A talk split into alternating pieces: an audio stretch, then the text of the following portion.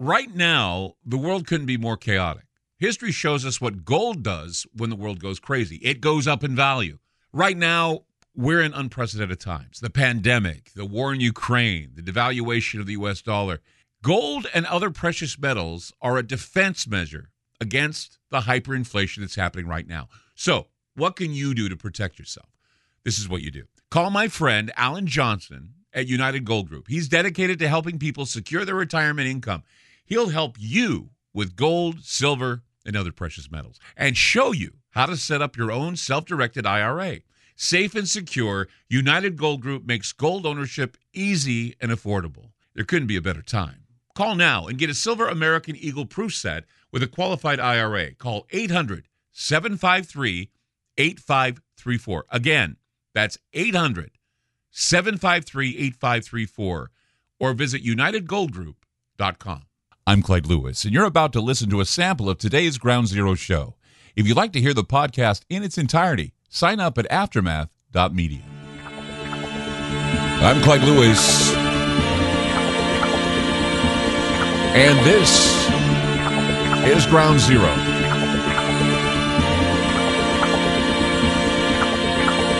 The number is to call tonight 503 225 0860. That's 503 225 0860. It's a Friday, it's a weekend. Father's Day coming up. It's also Juneteenth coming up as well. And uh, of course, for a lot of people, it's a controversial holiday. I don't know why it is. It should be a holiday. It always, I always remembered it well when my I had a family that I uh, was with in my first marriage. We observed it usually, and uh, it, it it it has a lot of meaning. More so about slavery and how you know we are ironically looking at a date where slaves are free, the last vestiges of slavery, but we are in a kind of a slave mode now in a way. And I've always been cynical with regard to the, I guess you could call it the equal opportunity of slavery in this country. In the days and weeks after George Floyd's death, there was a demand in corporate America for communication strategists with even a passing fluency in a certain dialect of racial justice. And that became very conspicuous. It reached a, a conspicuous peak. And while the focus was on black lives and how they're a target, I was thinking to myself, well, keep up the equality by realizing that if black Americans can be targeted, all Americans can be targeted.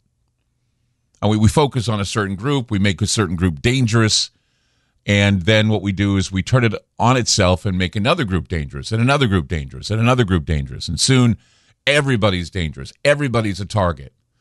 And it appears that this is a foregone conclusion because, you know, take a look at the show trial that's happening right now and how due process is becoming a bit of a rarity and extrajudicial executions are happening to both black and white Americans with well, usually those with a difference in political and religious ideologies. They're the focus of the terror. They're the focus of the attacks. They're the focus of the occupation. And after I heard the United States Senate unanimously passed a bipartisan bill to make Juneteenth a national holiday, I mean, beyond my initial shock that the United States Senate passed any bill with unanimous support, I, I felt an overwhelming sense of how did we get here? How did we get here? How is it that this happened? Well, with a full array of demands for elected officials to address racial inequities, disparities, and injustices impacting black communities, how did federal recognition of a holiday already celebrated in many black communities become a thing? And uh, and and why did leaders mostly white leaders choose this and why, why did it happen? Well i have to say that even though the holiday has been enacted i am very cynical about how all of this is happening and how well-meaning left-wing politicians are hiding behind their racism by supporting policies in name only. And it's always been that way. I've i've lived in communities where i see I, have lived in communities that are predominantly black or predominantly latino and i and i see the the skepticism in their faces. I, I see uh, how bad they feel when they when they feel that they're being betrayed. I mean, we're pushing the idea of human poverty, and, we're pushing the idea, uh, the fact that both black and white Americans are suffering, and, and, it gives a whole new meaning to equality. Right? If we're all equally starving to death, we're all equally at each other's throats wanting to find out who gets more, who gets less. I mean, I'm not here to say that one group is worse or better than the other. I'm here to declare that we need to take a closer look at how we've all become targets because we have neglected our responsibility to protect all Americans, especially the black communities that so many people give lip service to. Oh, yeah, I want to help. I care. I, I, care a lot. You know, sometimes I, I just hear and I and I see the virtue signaling happening, and I just think it rings hollow. I mean, when we continue to see how Americans are all being targeted because we've allowed one group to be considered a dangerous community. I mean, it's hard not to feel the weightlessness of the symbolic gesture of rendering Juneteenth as a day for everyone to celebrate when a new slave is being created and a new order is still up to its old tricks, hiding behind their gestures and their disdain for everybody. I mean, since the 1960s, black Americans have been targets. They have stood their ground and fought the political battles, and still they're in the middle of the battle. But even with our neglect and ignoring that there are those who decide who lives and dies, the American people are now targeted for more things than just skin color.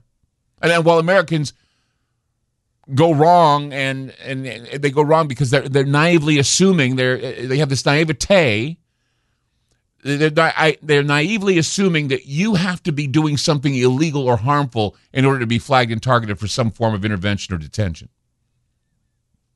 In fact, all you need to do these days is to end up on a government watch list or be subjected to heightened scrutiny. Uh, like all you have to do is use certain trigger words, surf the internet in the wrong places, communicate using a cell phone, limp or stutter, drive a car, stay in a hotel, attend a political rally, express yourself on social media, appear mentally ill, serve in the military, disagree with law enforcement officials, call in sick to work. Uh, oh, he looks suspicious. There he is. All you need to do is appear confused or nervous fidget, whistle, smell bad. You could be waving a toy gun or anything remotely resembling a gun.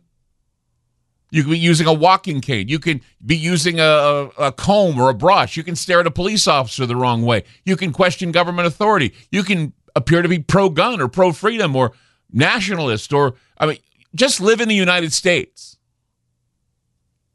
And you're beginning to feel like a target. And even if you don't want to admit it, all this is worse if you're a black American. But those who have eyes know that political targets are being created. People wind up on watch lists. They can be harassed. They can be intimidated. Once you get on such government watch lists, whether it's a terrorist watch list, mental health watch list, a dissident watch list, red flag gun watch list, there's no clear way to get off whether or not you should actually be on there. You will be flagged as a potential threat and dealt with accordingly. You will be tracked by the government's pre crime surveillance network wherever you go. And God forbid you end up in a show trial like what we're seeing every night on the TV set with regard to what happened on January 6th. You see, hopefully, I, I hope you're beginning to understand how easy we've made it for the government to identify, label, target, diffuse, and detain anyone it views as a potential threat for a variety of reasons that run the gamut from mental illness having a military background, to challenging the authority of government, to just being on the government's list of persona non grata, for being black, for being Latino, anything. It can strike up a reason to detain you, shoot you, or do horrible things to you. 503 225 0860. That's 503 225 0860. I'm Clyde Lewis. You're listening to Ground Zero, and we'll be back. You just listened to a segment of Ground Zero. If you'd like to hear previous shows along with having access to our online library and social media platform, sign up now at aftermath.media. It's only $10 a month, and there's also yearly specials to fit your budget. Again, go to aftermath.media. I'm Clyde Lewis, and thank you for supporting Ground Zero.